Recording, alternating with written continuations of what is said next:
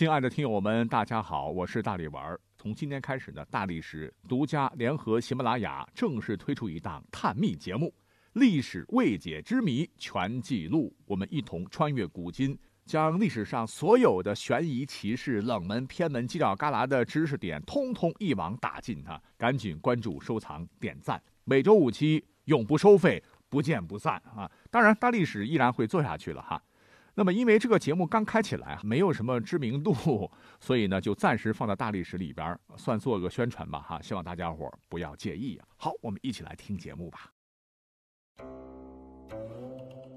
踽踽于山川，攘攘于人海，斗转星移，唯有历史让时间永恒。由喜马拉雅联合大历史独家推出探秘类节目《历史未解之谜全记录》，欢迎收听。大家好，今天要讲到的天启大爆炸，历史上又被称为王工厂大爆炸，是天启6年（1626年5月30日）明朝首都北京发生的一场神秘的大爆炸事件。当天，在没有丝毫征兆的情况下，位于北京城西南的王宫火药库附近区域突然发生了一场离奇的大爆炸。这场爆炸由于灾难巨大，起因不明，现象奇特，堪称古今未有之变，故与古印度的死丘事件、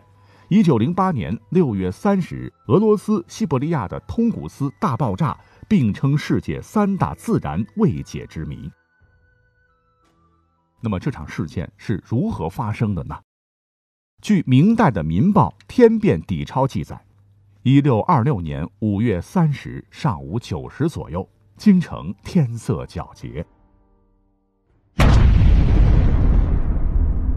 忽有声如吼从城东北方溅至城西南角，同时有一特大火球在空中滚动，巨响声中，天空丝状、潮状的无色乱云横飞，有大而黑的蘑菇灵芝状云像柱子那样直竖于城西南角。刹那间天昏地暗，尘土火光飞急，天崩地陷，万事平沉。而更恐怖的是，东自阜成门，北至刑部街，长1500至2000米，宽6500米范围内，不时有从空中坠下的人头，或眉毛、鼻子，或额头，纷纷扬扬。而德胜门外坠落的人臂、人腿更多不胜数，伴随木头、石块、家禽等，像天雨一样落下来，景象惨不忍睹。一时间，数万间房、2万多人都被炸成粉末，死者皆裸体。另据记载，当时正在紫禁城内施工的匠师们从高大脚手架上被震了下来，2000多人跌成肉带。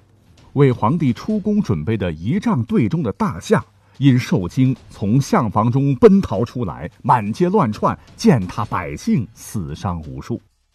而爆炸发生之时，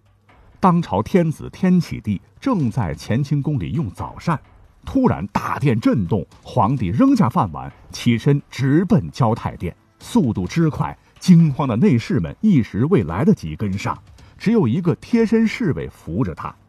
但行至建极殿时，有木砍冤瓦自空中坠下，天启帝的贴身侍卫脑顶被砸裂，一命呜呼。天启帝喘息未定，一人跑入交泰殿，躲到大殿的一张桌子下。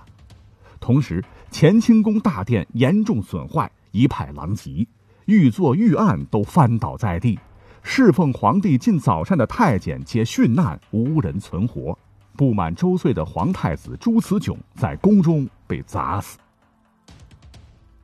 事后有人分析爆炸原因，第一种说法是陨石坠落。据当时史料记载，天外有声如吼，但见飓风一到，内有火光，这些都是陨石坠落的现象。还有一种说法是地震，地下开裂引发爆炸，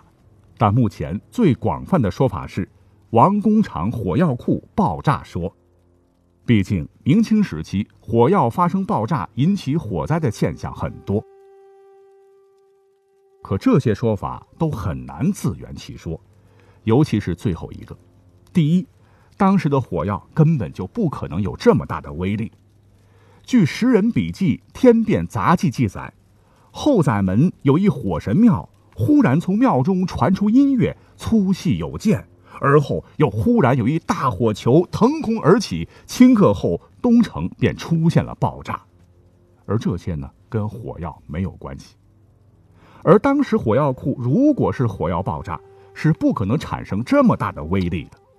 要知道，根据史书记载，当时火药库日产火药只有2吨左右，常规储备也只有1000多吨，而爆炸的威力推算出来足足有2万多吨的黄色炸药威力。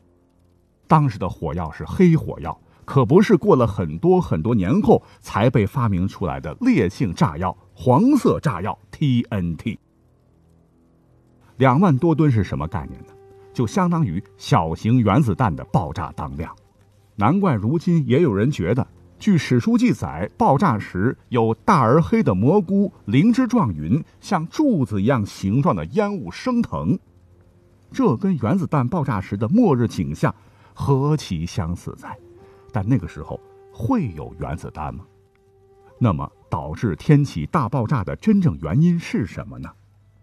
期待各位听友留言讨论，说不定你会成为最终破解谜案的福尔摩斯。